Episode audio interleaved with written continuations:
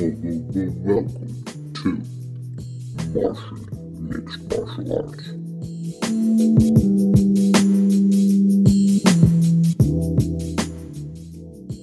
Wow. Wouldn't it be crazy if uh, the, the aliens like manufactured you to be uh, a mixed martial arts fighter?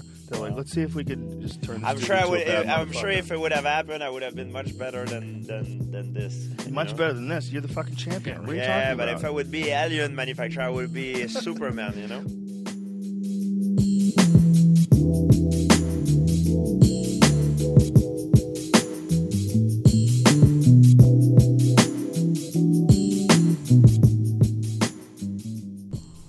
Hello, ladies, gentlemen, boys, girls, aliens, Martians, any conscious beings tuning into the podcast. I welcome you to episode 48 of Martian Mixed Martial Arts. This week on the podcast, we will be analyzing and predicting every fight on the UFC's pay per view coming up this weekend. UFC 234 Whittaker versus Gastelum for the middleweight championship.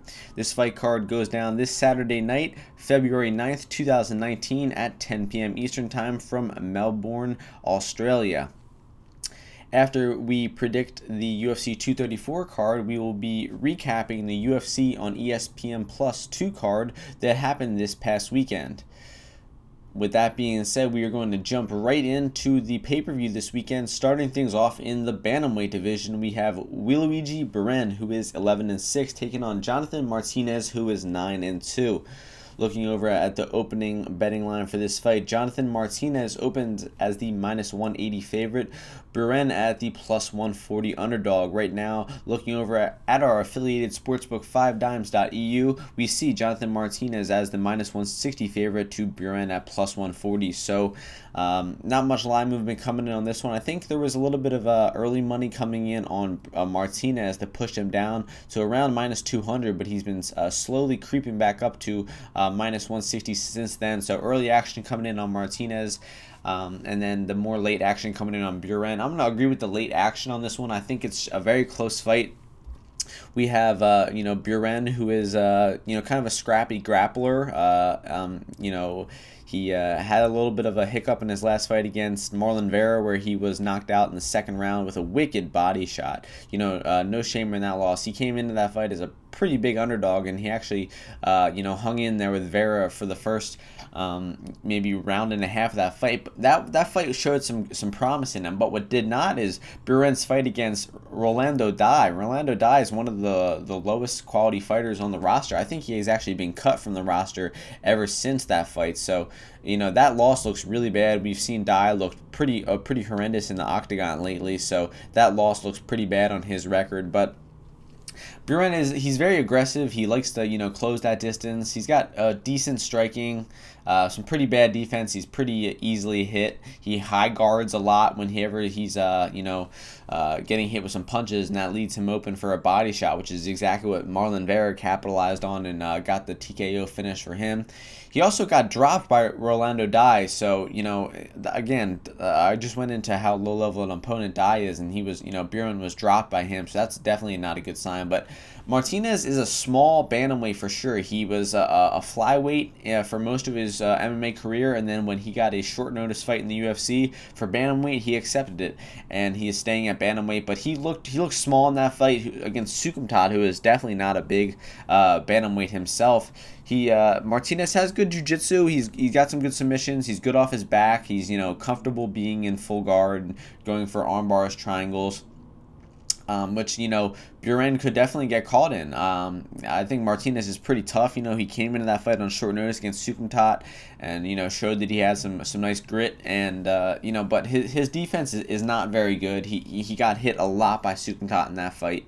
Um, you know, he had a, a decent leg kick going on for the first uh, round of that fight, but he was quickly abandoned that and was just overwhelmed by Soukhamthath in this one. So this is going to be a really close fight to kick off the pay per view. You know, it might seem like two lower level guys, but I, I think they both deserve to be on the roster. They both got a good amount of skill, but you know, I think Buren is going to be trying to take this fight to the floor, and then you know he could be up for. Uh, getting caught in a submission by Martinez if he uh, you know gets lazy on his uh, in his takedown attempt. So we got to watch out for that. But if this fight stays on the feet, it'll also be fairly evenly contested. I think Buren will just be the bigger, more aggressive fighter in there. So there's a good chance that he gets uh, ahead on the scorecards. But man, this is going to be a really close fight, and uh, I'm going to lean with the underdog Buren's way just because I think there's a little bit of value on his line. I would really put this fight right around a pick him. So the the pick is going to be Will, Luigi Buren to get it done.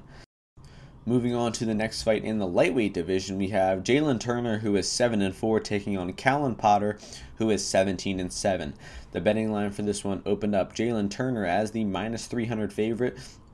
Callan Potter at plus 220. Looking over at our affiliated sportsbook 5dimes.eu, we see Turner at minus 240, Potter at plus 200. I'm going to agree with where the line movement has gone. I think that initial line movement or line was set way too high for Jalin Turner. I think Turner should be the favorite in this matchup. He uh, he has really nice striking. He's got a nice straight left hand that he really damages opponents with. Um, he's got great knees as well, uh, long distance knees. But his his defense is not the best. You know, he's definitely there for getting hit by punches. Um, you know, and uh, he had his uh, his uh, opponent on the Dana White Tuesday Night Contender Series hurt really, really badly, and he just couldn't really finish him with the shots. You know, he this guy was out on his feet for a good two minutes, and luckily the round ended, and he uh, his opponent I think said he had an injury after the first round, and the fight was stopped, but it was a little bit worrisome. You know, he had this guy practically, you know, totally out of the fight, but just couldn't land that kill shot to get him out of there. Um, you know, uh, and his opponent Callan Potter is coming into this fight on short notice. Uh, he is a you know an Australian gentleman, a local guy who they uh, gave a short notice call to. He's got you know decent striking. He's got a decent right hand. He's got some power behind, but he looks he looks slow, man. Uh, his most recent fight, he looked slow. Um, like he had a knee brace on and he was just moving, moving, you know, like a turtle out there. So Turner is going to be wicked faster than him on the feet. If this fight stays on the feet, I really see Turner lighting Potter up, landing that left hand over and over again, and really just uh, dictating this fight uh, throughout as long as it lasts. I think that uh, if it goes on the feet the entire time, Potter's not able to get that takedown. I think that Turner will finish him, despite my uh, you know. Um, I don't know, my worries about his finishing ability. I think that he will get the finish if this stays on the feet. He's just miles ahead of Potter on the feet. But Potter's got some, you know, a little bit of scrappy uh, wrestling behind him. He likes taking this fight to the floor, and he's got really good submissions. He's got, you know, a lot of submissions on his uh, MMA record. So that's definitely where he's going to be trying to take this fight, no doubt. Um, you know, his uh, Turner has shown some, some weakness on the ground. Uh, he's actually, you know, just pretty unknown on the ground for the most part. But um, let me let me see he about uh, see on his record if he has any uh, fights I recognize where he was on the on his back. Um, no, but uh, one thing I did not mention about Turner is that he made his UFC debut against Vicente Luque four months and two days ago, and he was viciously knocked out in that fight. I'm talking knocked down with a punch and then just like like grounded and pounded until his head bounced off the canvas. A brutal, brutal stoppage in that one. So four months ago, coming off that brutal knockout loss, I mean, it's something to think about in this fight. So, you know, his chin might be a little deteriorated. Potter could catch that chin with the right hand, but, uh, you know, I like Potter's chances at getting this fight to the floor. I like his chances at getting a sub. Um, you know, I think the favorite should be uh, Pot, uh, Turner in this one, maybe minus 150. But where the line is set right now at minus 260, I definitely think that there's a little bit of value on Callan Potter. Uh, you know, I saw him up at plus 240, plus 220 earlier in the week, and now he's at plus 200. So it seems like the, there's a good amount of money coming in on Potter. And, uh, you know, the pick is going to be Turner, but I do not uh, knock any action on Potter at all. The next fight takes place in the lightweight division. We have Lando Vannata, who is 9 3 and 2, taking on Marcos Mariano, who is 6 and 4. The betting line for this one opened up Lando Vannata as the favorite at minus 275, Marcos Rosa Mariano at plus 195 looking over at our affiliated sports book right now five dimes we have. Lando Vannata minus 420 uh, marcos mariano plus 335 so i'm going to agree with the line movement in this one. Uh, i think this is just a huge mismatch for uh, lando Vannata you know we've seen lando Vannata in the ufc a lot uh, before he's you know most of his career i think has been in the ufc and he's taken on a ufc newcomer in this one. But that's not the only reason he, why I favor him in this fight. Although, although Vannata is winless in his last four fights, two losses and two draws. You know, there's no shame in that at all. He's had some really, really good fights, close fights, and fought some really good competition along the way and uh, you know his his defense is definitely his worst enemy. He's he's got great striking, great kicks, you know, really creative striking, spinning back kicks, but he just keeps his hands low and he gets hit with a lot of shots. You know, he was tagged by you know Matt Frevola, who is you know uh, kind of a green striker compared to uh, Vannata. You know, uh, that was a really, really close fight. Vannata had him hurt. He was hurt himself. It was a crazy back and forth fight, and it ended in a, a draw, which was probably the right decision. It's a damn shame they're not running that fight back. You know, if it's if it's a draw between two, uh, you know, mid level guys, and there's no title shot in, in sight, why not just run it back right away so we can get a you know a decisive winner about uh, you know who's the better fighter. But Nevertheless, we are uh, moving on to this matchup with Mariano. He is a very tall lightweight. He's he's long, but he does not know how to use that reach at all. He's got he just doesn't really have much striking, um, you know, and his his striking is definitely his better aspect of his game, but his jujitsu is is non-existent. He he gets taken down easily and he has no idea what jiu-jitsu is. He just holds on for dear life. This guy is Brazilian. He's a he's a, a disgrace to the Brazilian name. He he just holds on to his opponent. Doesn't hip escape, doesn't try to, you know, sweep, doesn't try to get up. He just holds on for dear life and looks at the referee, maybe, maybe uh, hoping he'll stand it up. So Vannata, not much of a jiu-jitsu guy. He does have decent submission game, uh, and you know, and uh, I think that he's uh, you know he but he loves his striking. He really likes to get that knockout. He likes to get in brawls on the feet. So I think this fight will stay on the feet. I think Vannata will you know just outclass Mariano on the feet uh, alone. So even though uh, Mariano is super weak on the ground, I think Vannata is going to keep this fight standing, and I think that he'll uh, butcher Mariano to either a one-sided decision or a knockout in this one. So the pick is going to be Lando Vannata to get the win in this one. Next fight in the bantamweight division, we have Teruto Ishihara, who is 10 6 and 2, taking on Kyung Ho Kang, who is 14 and 8. The betting line for this one opened up Kang as the minus 305 favorite, Ishihara as the plus 225 underdog. And now looking over at our affiliated sportsbook 5dimes.eu, we see Kang at minus 365, Ishihara at plus 305. So even more money coming in on Kang in this one. I'm to agree with it. I think Kang uh, should win this fight pretty easily.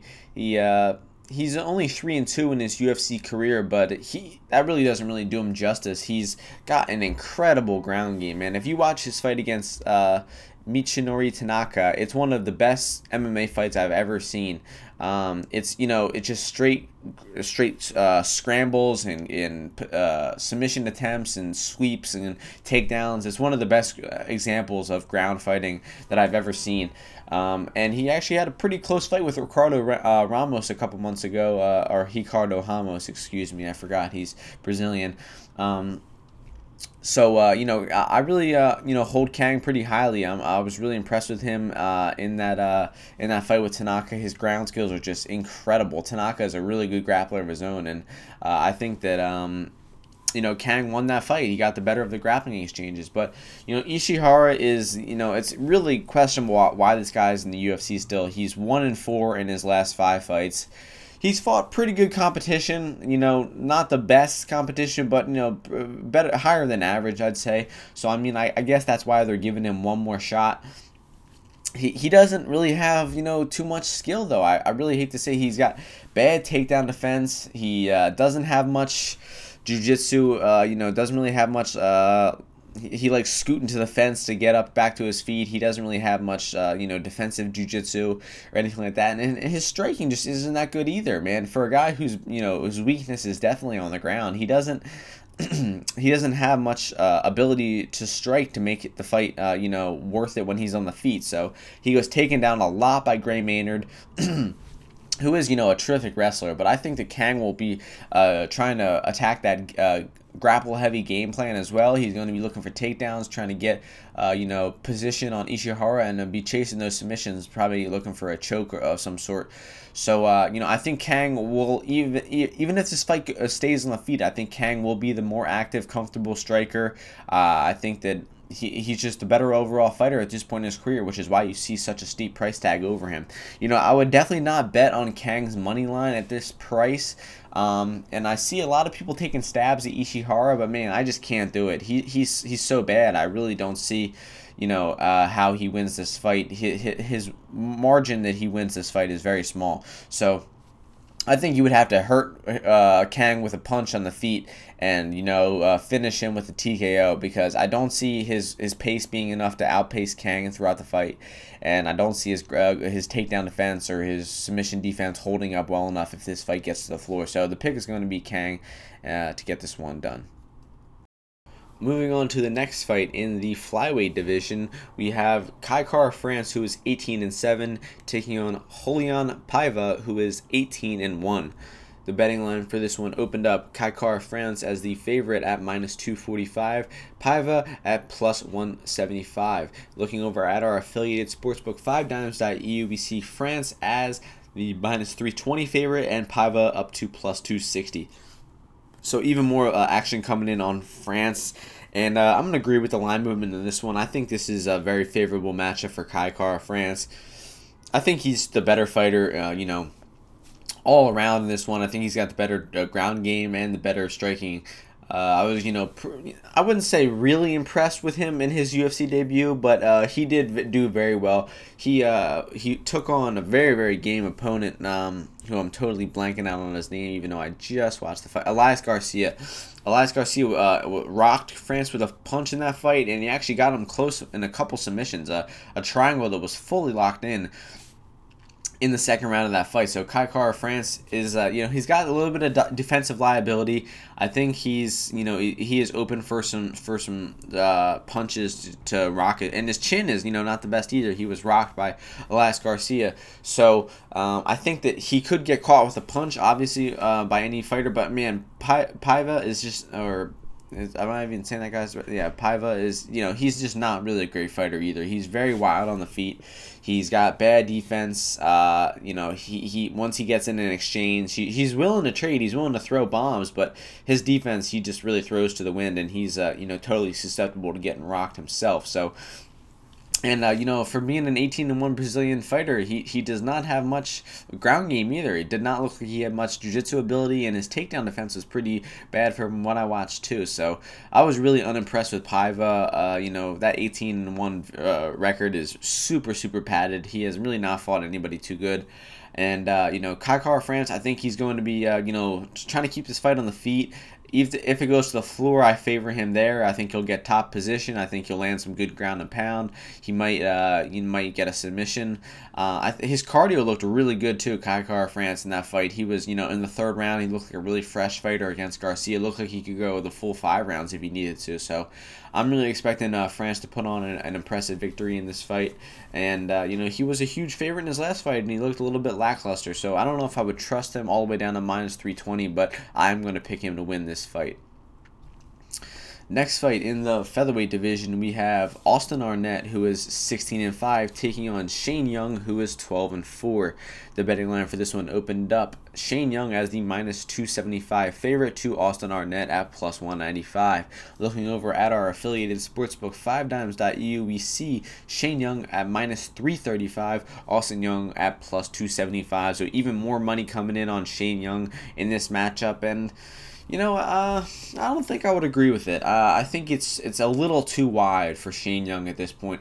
I think he he should be the favorite in this fight. I think he is the better fighter, but um, you know, I, it's just too much, too high of a price tag. You know, we saw Baden, or excuse me, we saw Arnett come uh, come through as an underdog in his last fight against Humberto Bandenay, and uh, people really weren't respecting him in that matchup either, and he ended up winning that fight. So that could, of course, happen again here. Arnett is a very scrappy fighter. He's he's a little bit awkward on the feet. Young is much more composed, um, except for when Young starts landing shots, he, he gets wild. He definitely does. He uh, he he hurts you with the punch, and then he he he drops his guard a little bit, and he's susceptible to getting caught himself. So he that could uh, you know even though Arnett uh, is uh, doesn't have much power in his hands, he's got decent striking, um, and I think he you know he could certainly rock uh, Young with a punch if he uh, if he gets reckless in that defense, but. Uh, you know, uh, they're both they're both pretty good on the ground as well. Uh, Shane Young has the ability to hit some takedowns if he needs to. Like if he hurts you with a couple punches against the fence, instead of wasting more energy, he'll hit a takedown and then throw uh, go for some ground and pound there too. So, uh, and he's got he's got good takedown defense himself. And if he does get taken down finally, he's got really good get up skills. He's got he got up uh, in that fight against Volkanovski. Man, he showed really good takedown defense against Volkanovski. We know Volkanovski's one of the the baddest motherfuckers in the division with incredible striking and wrestling. And, uh, you know, uh, Shane Young held his own in that fight. He did lose, you know, 30 27. Um, pretty decisively. But when, like I said, he was hard to take down, and when he was taken down, he bounced back up almost every time. So, uh, you know, that was a very good showcase from Shane Young in that fight. So I don't think Arnett will have much success in the uh, with the takedowns in this one. You know, if Volkanovski couldn't t- uh, take him down and hold him down, I really don't think Arnett will. And I think that Arnett will be out outstruck on the feet. So I think that Shane Young will win this fight. I think he'll win it. Uh, you know, probably by decision. I don't see him finishing uh, his opponent Arnett in this one. You know. Shane Young did pick up a knockout win via elbow in his last fight against Rolando Dy, the gentleman we mentioned earlier, but I don't really hold that win too highly. So, uh, you know, I think this is going to be a good fight. Uh, I expect it to be, you know, a pretty pretty high inten- uh, high output, high intensity kickboxing fight, and I favor Shane Young to get the victory in this one. And moving on to the lightweight division, we have Dong Hyun Kim. Uh, this is Dong Hyun Kim, the what is his nickname? The Maestro, not Dong Hyun Stun Gun Kim. So just clarifying that real quick. Dong Hyun Kim, who is 16 8 and 3, taking on Devonte Smith, who is 9 and 1. The betting line for this one opened up. Devonte Smith as the favorite at minus 230, Dong Kim at plus 170. Since then, a little bit more money coming in on uh, Devonte Smith, pushing him down to minus 250, and Kim up to plus 210. Um, you know, I think I'm going to agree with the line movement in this one. Uh, I think this is going to be. Uh, you know, it's uh, it's a little bit of a mismatch, honestly. I think Devonte Smith is, is going to be much much better in there. Uh, you know, it's neither of these guys have much of a ground game. You know, from what we've seen, we've seen Devonte Smith actually lose on the ground in his fight against John Gunther two years ago. John Gunther, one of the lower level fighters on the UFC roster. Uh, you know, if you guys are listening at this point in the program, you probably know about how low level John Gunther is. So the fact that he has a win over Smith is is really alarming. But um you know Smith in that fight he he rocked Gunther in the first 30 seconds. He cut him he gave him a cut under his eye four inches wide. He almost finished him in the first 30 seconds but he was taken down held down you know and then eventually he was TKO'd in the third round of that fight after getting taken down and laid on the entire fight. So Smith's takedown defense is not very good. His jiu-jitsu skills are not very good and his uh, you know getting back up to his feet skills are not very good. But you know Dong Hyun Kim is not much of a wrestler I really I don't think I've ever seen him wrestle in the octagon.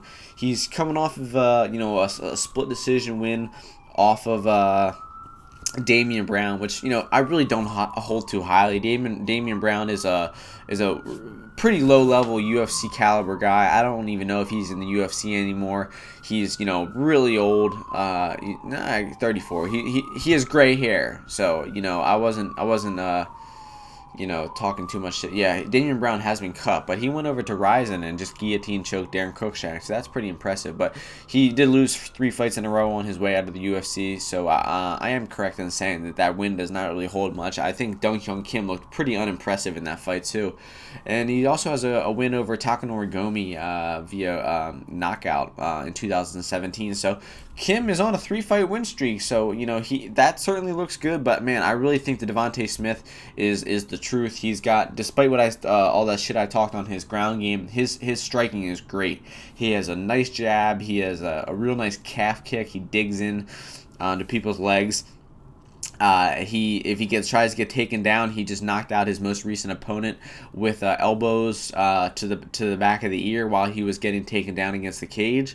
Uh, in his second most recent fight, excuse me, and his most recent fight, he he knocked out his opponent Julian Erosa, with just a beautiful one-two combination. He just showed his accuracy and his power in that one. His straight punches, man. His jab is accurate, and his his uh, straight left hand is powerful, man. So watch out for that in this fight his last opponent ate, you know, five or six of those shots, and that's all it took for him to, you know, go out cold. So I think Devonte Smith will be landing the harder uh, punches in this fight. I think it's going to stay on the feet for the most part. You know, if Dong Hyun Kim is working his grappling and he finds a way to get this fight to the floor, it'll get interesting because Smith is pretty weak on the ground. But I think that I, I, you know, I don't have, I don't see anything from Kim that makes me believe that he will get this fight to the floor, uh, and uh, that's why I'm gonna have to side with Smith in this one. So Smith as the, uh, as the favorite, I'm gonna side with in this one.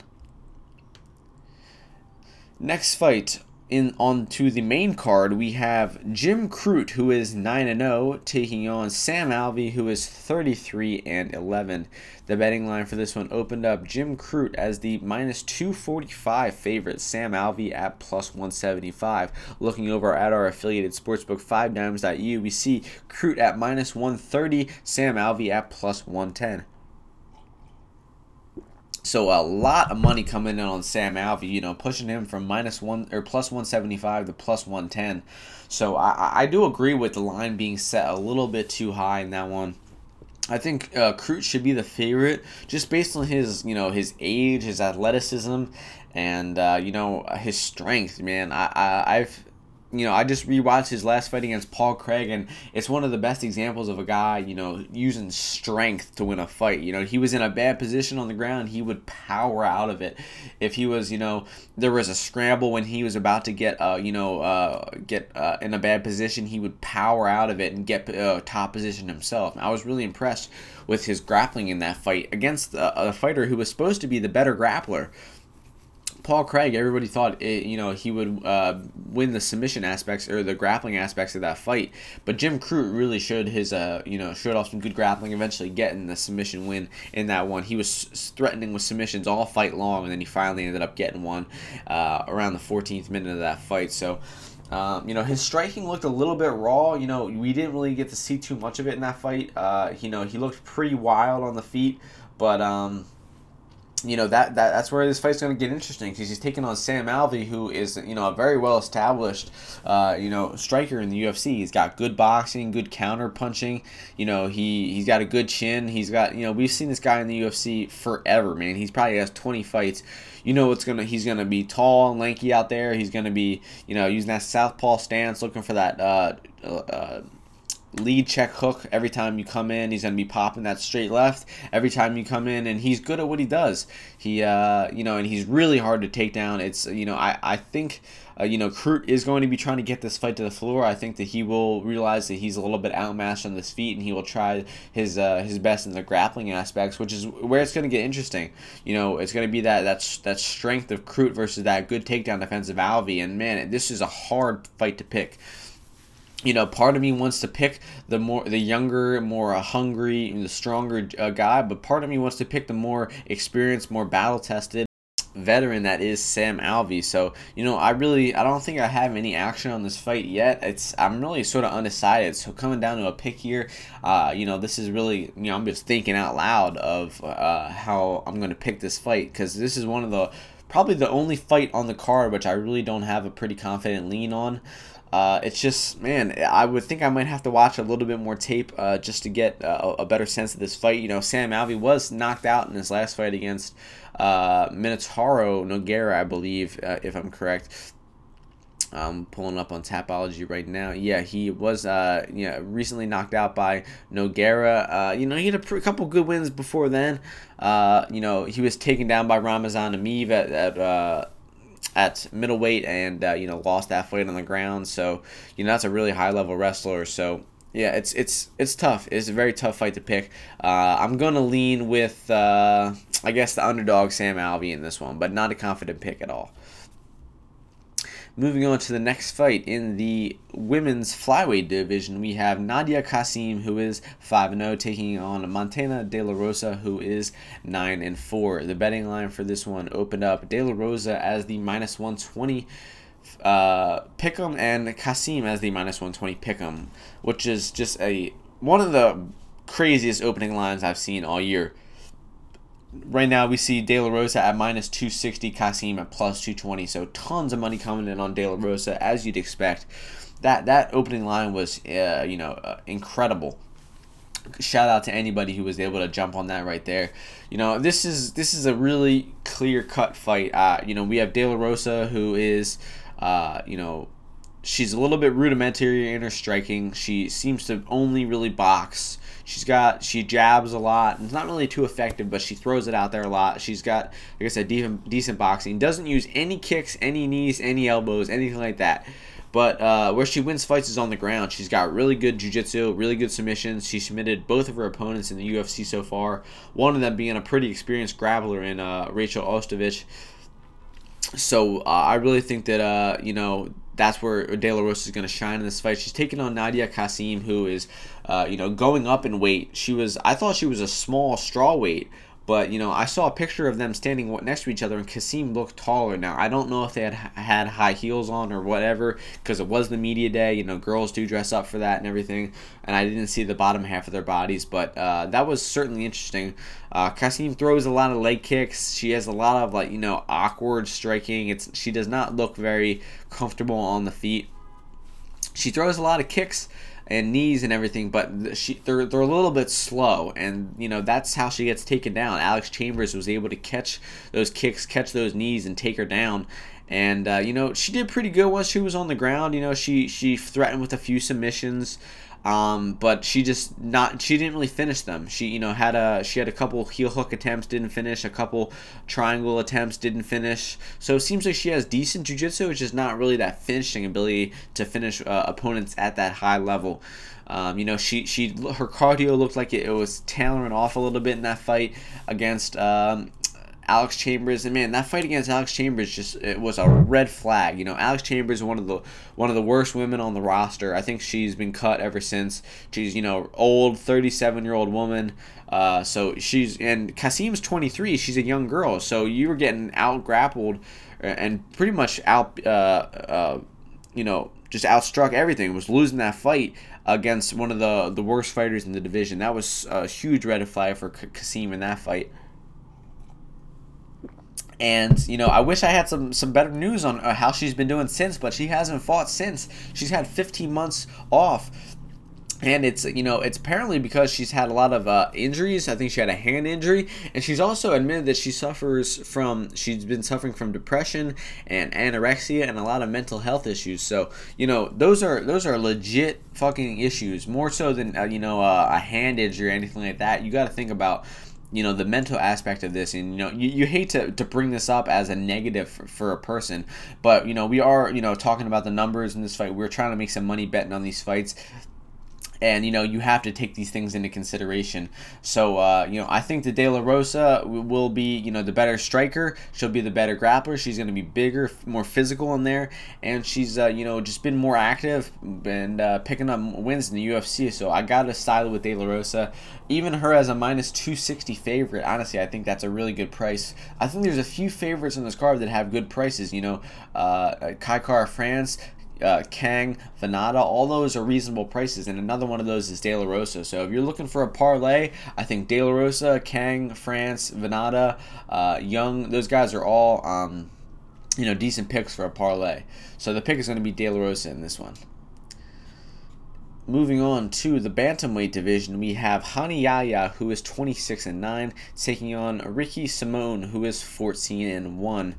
The betting line for this one opened up Rani Yahya as the plus or excuse me, minus 175 favorite to Ricky Simone at plus 135. Right now, looking over at our affiliated sportsbook 5dimes.eu, we see a pick pick'em fight at minus 110 for both fighters. So a lot of money coming in on Ricky Simone rightfully so. I I, I believe he, uh, you know, Ricky Simone has you know really impressed me in the UFC so far. He's got really good takedowns. He's he's comfortable in pretty much every grappling situation we've seen him in.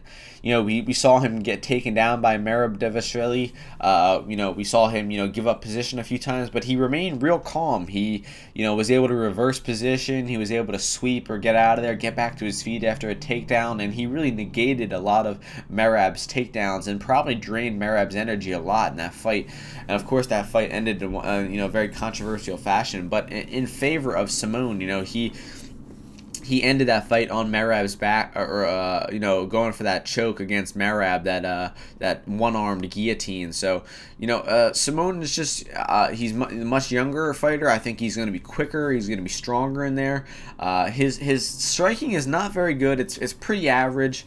You know, I think he's got a little bit of a weak chin and you know questionable defense. He was rocked by Merab. He was rocked by Anderson dos Santos back in the regional scenes.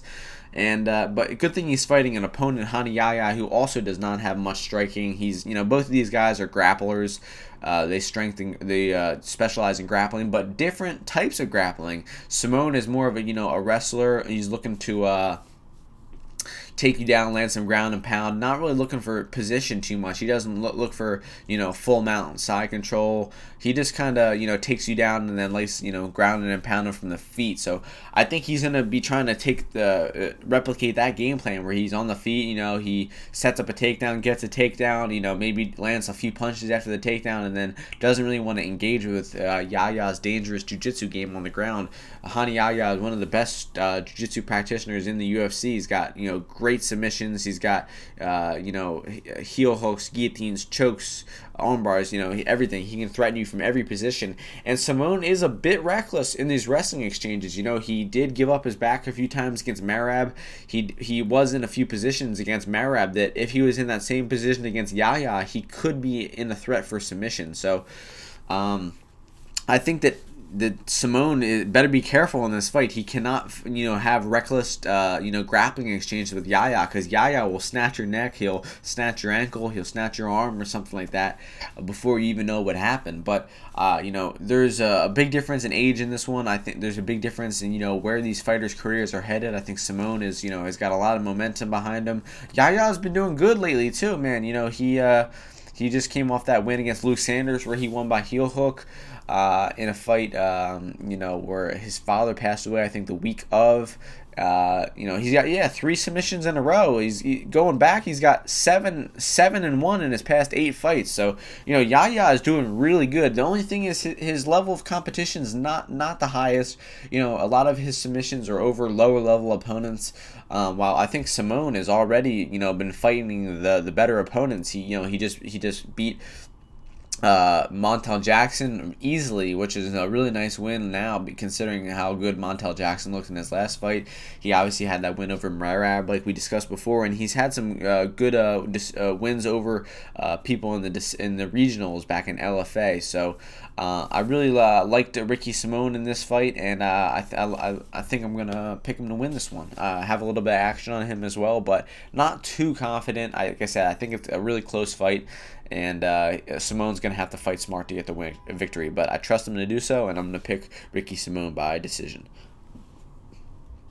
Moving on to the co-main event of the evening in the middleweight division, we have Anderson Silva, who is 34 and 8, taking on Israel Adesanya, who is 15 and 0. The betting line for this one opened up Adesanya as the minus 400 favorite to Anderson Silva as the plus 280 underdog. Looking over at our affiliated sportsbook 5dimes.eu, we see Israel Adesanya as the minus 600 favorite to Anderson Silva as the plus 450 underdog. So, what an incredible uh, fight we have between these two gentlemen. You know, it's not too close of a matchup, but the fact that we're getting to see these two, uh, you know, different generational fighters go against one another is just going to be, you know, a special sight to see alone um, you know, I, am I'm, I'm looking forward to the fight. You know, initially when it was announced, I thought it was a bad matchup. I thought it was cruel to put, uh, you know, one of the one of the greatest of all times, Anderson Silva, who's you know getting up there in his in his years. I believe he's 42 years old right now.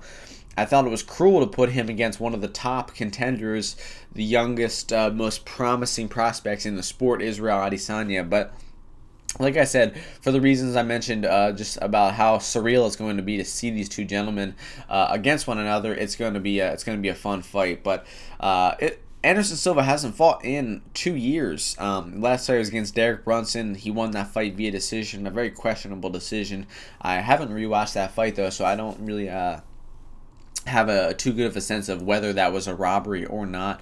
But uh, you know, I, I've been watching a lot of Israel Adesanya. You know, he's debuted in the past year and a half, and I think he's four zero in that time already, picking up uh, wins over uh, Rob Wilkinson, Martin Vettori, Brad Tavares, and Derek Brunson. Looking, you know, even more impressive in, in each fight. Uh, so he's really coming into his own in, in this fight you know he's a, world class kickboxer. He's a you know a world champion kickboxer. Boxer. He's got great head kicks, great knees to the body.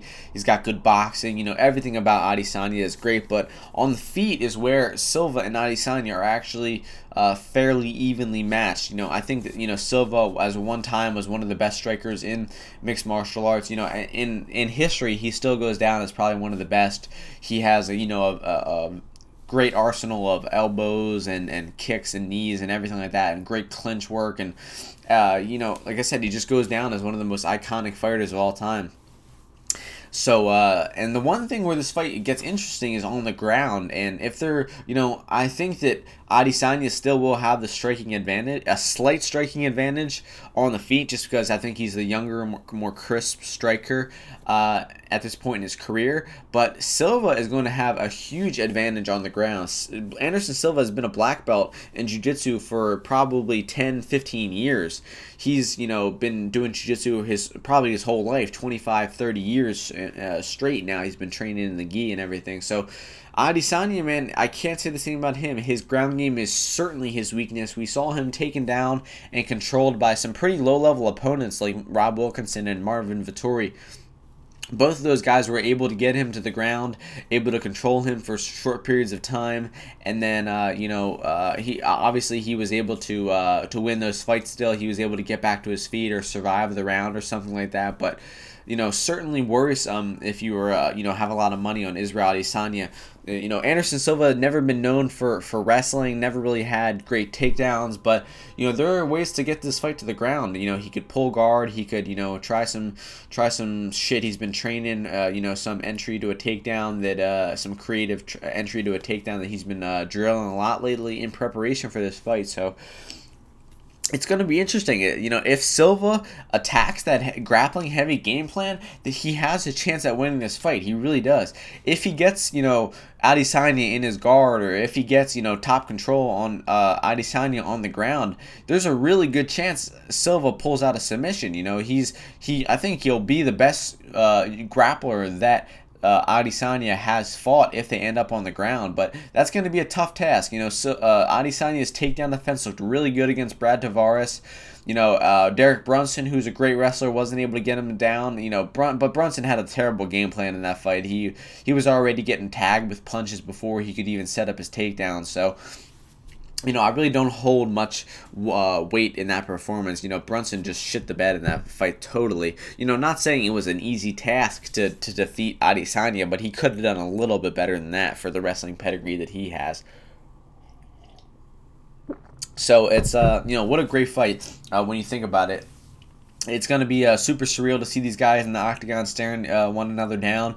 It's going to be, uh, you know, I, I, if if fight stays on the feet, man, I really see Adesanya lightning Silva the fuck up. I, I see him knocking him out. I see him, you know, putting on a really sad fight where we realize that Anderson Silva is not the man he used to be you know he's gone through he's got had, had his problems with USADA. He's had a couple violations with USADA. You know we know that it you know he had some testing problems. Uh, you know I don't care that the dude might have doped his entire 16 fight win streak. Um, I just wish he would have that shit now so he wouldn't have to be a 42 year old withered man fighting a you know a young hungry 30 year old fucking killer. We can make this fight a little more even so it wouldn't be minus 600 plus 450 but nevertheless uh, you know I'm really looking forward to this fight. Uh, you know i got more excited for it as the fight goes on. Uh, and you know it, it would be it would be great to see Adesanya, you know, get that great win on his victory, knocking out the legend Anderson Silva. It would be incredible to see Anderson Silva take down Adesanya, derail the hype train, and pull off pull off a submission. You know, Ades or uh, Silva's submission uh, line opened at like plus two thousand or higher or something like that. So that's totally worth a stab. That is, I think, Silva's best path to victory in this fight is via submission. So get, get a little bit of stab money on uh, Anderson Silva by submission. I think it's still around plus 1500, and uh, the pick is going to be Adesanya to win this fight uh, via knockout. And moving on to the main event in the middleweight division, we uh, fight for the middleweight championship. We have Robert Whittaker, who is 20 and 4, taking on Kelvin Gastelum, who is 16 and 3. The betting line for this one opened up Robert Whittaker as the minus 245 favorite to Kelvin Gastelum as the plus 175 underdog. Looking over at our affiliated sportsbook, 5dimes.eu, we see Robert Whittaker as the minus 235 favorite, Kelvin Gastelum at plus 195. So two-way action coming in on this fight for sure. Uh, a little, the initial action was, uh, you know, actually coming in uh, Kelvin's way. Someone put a huge amount of money on Kelvin, pushed Whittaker up to minus 172, but then that money immediately came back down on uh, on Whittaker, but he, you know, at some points this line has been out for months, you know, so the line has been going all over the place. But for the most part, money coming in on Robert Whittaker in this one, uh, rightfully so. He is the champion. He's battle tested. He's one of the the best fighters in the UFC, uh, in my opinion, right now. Uh, you know, Robert Whittaker is just a, a fucking treasure, man. He's got great takedown defense. He's got, you know, incredible striking, powerful striking. He's got great boxing. He's got head kicks. He's got a chin for days. He's got cardio. He's, you know, uh, he's just a terrific, terrific fighter. I can't say enough good things about Robert Whittaker. He's one of the toughest motherfuckers that ever walked in the octagon. He he fought Yoel Romero at UFC 213, got his knee hyperextended in like the first minute of the fight. The first kick Yoel throws, it twists Robert's knee, uh, you know, five different ways at one time he tells his corner my knee's fucked after the first round and he still goes out there fights 20 more minutes and retains his belt. I, I mean wins the belt wins the interim uh, middleweight championship at back at ufc 213 so it didn't matter that he was fighting one of the scariest motherfuckers on two legs. Uh, it didn't matter that his knee was blown out it, he won that fight. He defended the takedowns. He landed the better strikes. He picked up the pace as the fight went on, and he you know got stronger as the fight went on, which is just incredible. Then he goes on and rematches Romero, gets knocked down twice in that fight against you know Iron Man Yoel Romero. Still gets up gets back to his feet and retains his belt in a 48-47 split decision. So, you know, I could keep talking about Robert Whittaker, you know, how he knocked out uh, Derek Brunson in New Zealand and blew the fucking roof off that place, or how he knocked out uh, Jacare Souza in the first round, man, he's just got one like he, the, his past couple years. Whittaker has beat some of the like has accumulated one of the best resumes uh, ever in the middleweight division. You know, beating Yoel twice. Uh, you know, knocking out uh, Jacare and Brunson. You know, beating Rafael Natal, Brad Tavares, uh, Uriah Hall. Just, just you know, the dude is on a fucking streak right now. He's on a nine fight win streak right now. But uh, that's enough about Robert Whittaker. We'll talk about Kelvin Gastelum because Kelvin Gastelum's a hell of an opponent. You know, it's uh we I've seen Kelvin Gastelum in the UFC for the past you know three, four, five years, and it's pretty surreal to see the dude finally get a title shot. You know, we've seen him out of his trouble with weight cutting. He you know had some tough losses. Um, you know, he, he climbed to the top where he thought he was one win away from a title shot, then he lost that a couple times, you know. So uh, you know, he's really finally got his title shot in this one. It's, it's good to see him getting the, t- the title shot. He's he's certainly earned it, uh, defeating Michael Bisping, Jacare Souza, Tim Kennedy, Vitor Belfort, you know, Johny Hendricks. He's really got a, a great resume of his own in the past couple years.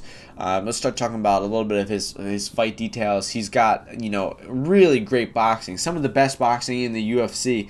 Um, his, his, his, he throws a lead right hook and follows up with that left straight cross. And man, that's one of the best combinations that anybody throws in the UFC. The most consistent, just throws it out there. Lead hook cross and just man, that that, that floors people. It sent people flying knocked out champions like Michael Bisping, sent Jacare, Chris Weidman flying across the octagon. Uh, you know, he, there is massive, massive power in this guy's hands. He's got a really good sprawl, good takedown defense. He showed that against Jacare Souza. He showed some really good defensive jiu-jitsu in that fight too. He was taken down with three minutes left in the round in side control against Jacare Souza and survived a couple. You know, he was got mounted. He he got him back in the half guard. He you know was able to retain his guard. He he got uh, Jacare was close to an armbar. Kevin Gastelum, uh, excuse me, Kelvin Gastelum defended that uh, that armbar very well. So you know, he, he's on bottom against one of the best jiu-jitsu fighters in the UFC history, Jacare Souza, and he survives. That is a huge cap in his or a huge feather in his cap for Kelvin Gastelum. You know, he he's uh he's got an iron chin too, man. Like Jacare Souza was hitting him with some bombs in their fight. You know, what an incredible fight those two gentlemen had. If you, you forgot how good of a fight that is, you got to go watch it. Uh, Jacare Souza versus Kelvin Gastelum at UFC 224 only happened in May of last year, but it's quickly how forget or, or it's funny how quickly you forget about these great fights, but. Um, you know, Kelvin, he, he's hittable though. Both of these guys are hittable. You know, uh, uh, we saw uh, Yoel rock uh, Whittaker pretty badly multiple times in their fight. We saw Jacare hit Gastelum with some shots. The difference is Jacare was hitting Gastelum with some shots, and they weren't even phasing Gastelum. Whittaker was, you know, eating heavy shots and, you know, getting knocked down and getting back up. He's got a great chin, but I think Gastelum might even have the better chin. Uh, you know, he's Gastelum has had some cardio issues in the past. You know, we, we've seen him with weight cut issues. We've seen him, you know, gas out in fights. But we've also seen him, you know, go five rounds uh, in Mexico City at, you know, 8,000 feet of altitude. So when the time is, when some time comes when he needs to get his cardio on point, when he needs to get his takedown defense on point or his jiu-jitsu defense on point, he prepares very well for fights. I have to give him the man credit in that aspect. But, you know, so does Whittaker, man. He, he, he adapted terrifically between that, those Yoel Romero uh, rematches. You know, he saw that kick that, that Yoel landed on him in the first fight that fucked up his knee, started training that himself, and started using it to fuck up Yoel's knee in the second fight. So he's really, you know, smart, really creative. You know, this is going to be a, a hell of a fucking fight. I, I see, um, you know, I see Whittaker, uh, you know, landing the better shots throughout the fight. I, I see him landing that head kick. I don't think Gastelum, even though he's got an iron chin, I don't think that chin can hold, man. I think that Whittaker is just going to be accumulating tons and tons of damage with how hittable Kevin is or Kelvin is. I think that that damage is really going to start. Uh, he's going to start feeling it in rounds four and five, the championship rounds. And, uh, you know, I can see Whittaker getting the knockout in the fourth or third, fourth, or fifth. I can see him winning the decision, maybe 49 46. I could also see, you know, Kelvin testing that chin of Whittaker in the first, uh, you know, couple rounds. You know, like I said, we've seen Whittaker put on his ass before, and Gastelum certainly has the power to do it again. It just really comes, uh, uh, comes down to that finishing ability. Uh, you know, someone who can land that, that those extra shots on the ground or land that extra punch on the feet to make Whittaker go out instead of just going down. Because you know Whittaker, you know we haven't really seen him knocked out since uh, Stephen Thompson did it, uh, you know, four or five years ago. So it can be done. It's been done before, but it's going to be a tough task for Calvin Gastelum to test that of Whittaker. Uh, you know, I see, I see maybe Gastelum knocking him down, just like Yoel did, but I see Whittaker getting back up, and I see him, you know, being right in Kelvin's face again after he gets that knockdown. So, you know, both these guys seem like fucking juggernauts, honestly. Like the way, you know, the, I feel like J- Juggernaut is is Kevin Kelvin Gastelum's nickname for some reason, but um, maybe I'm mistaken you know these guys just take an incredible amount of damage and just keep keep dishing it out. So it's going to be a hell of a fucking fight. Uh, I'm gonna side with the champion Robert Whittaker. I think he gets this one done via late knockout or via decision. But you know would not be that surprised to see Kelvin Gastelum maybe spark Whittaker. Uh, you know getting a knockout in the first in the earlier rounds. I don't think that Kelvin will have the output or the cardio to you know outpoint uh, Whittaker to a decision. So Gastelum's best path to victory is an early knockout. So the pick is going to be Whittaker, and man, I can't wait for this fight.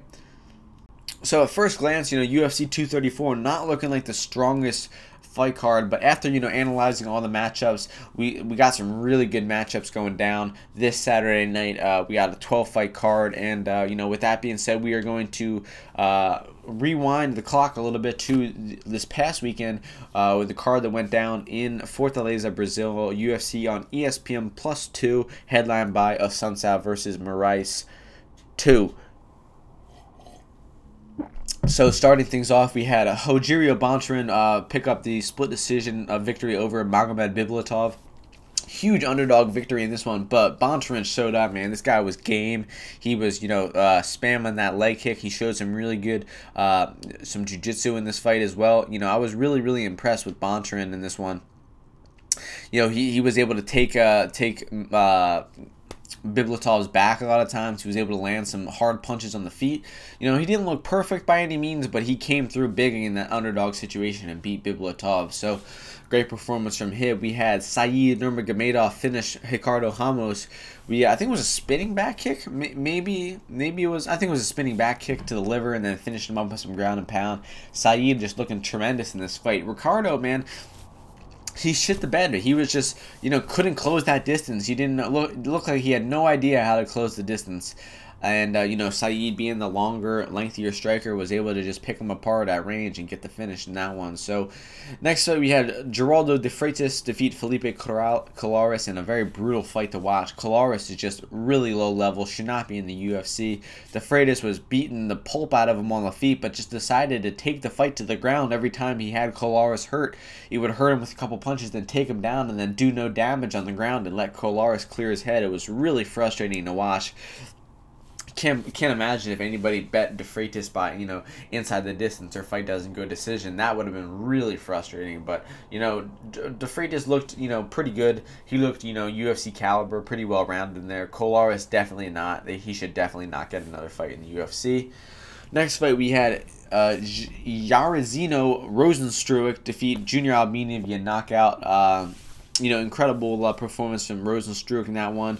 He was, uh, you know, I think he was taken down in the first round of that fight, but was able to survive. Albini was not able to get any submissions, and Rozenstruik eventually got the knockout, being the you know much superior striker to Albini on the feet.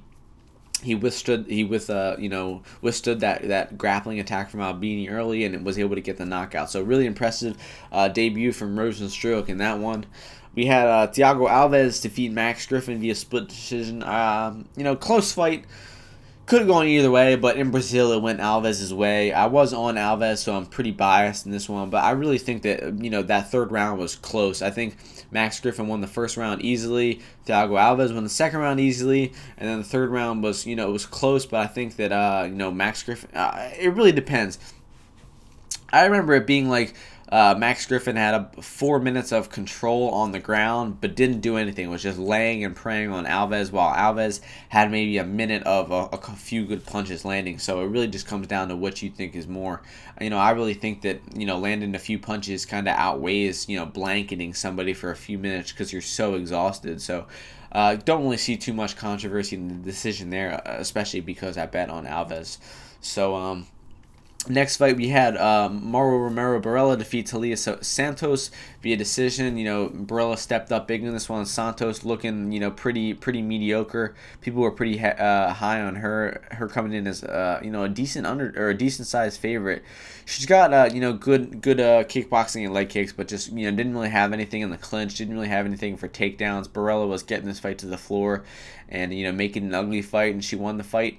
Um, that way. So uh, moving along, we had Markus Perez defeat Anthony Hernandez via Anaconda choke in the second round. Beautiful performance from Perez in that one. You know, he closed the distance, he negated the striking of Hernandez, and was able to get the fight to the floor where he specializes and get that choke. So really good performance, and uh, you know, cashed on a play on uh, Markus Perez there. That was a really easy play. People were you know tweeting out that play, telling everyone to get on it uh, you know, the second the second the line came out. So it was pretty funny that the fact that Perez was still an underdog, even though almost everybody I know was on Perez. Next fight, we had Livia Renata Souza defeats Sarah Frota by decision.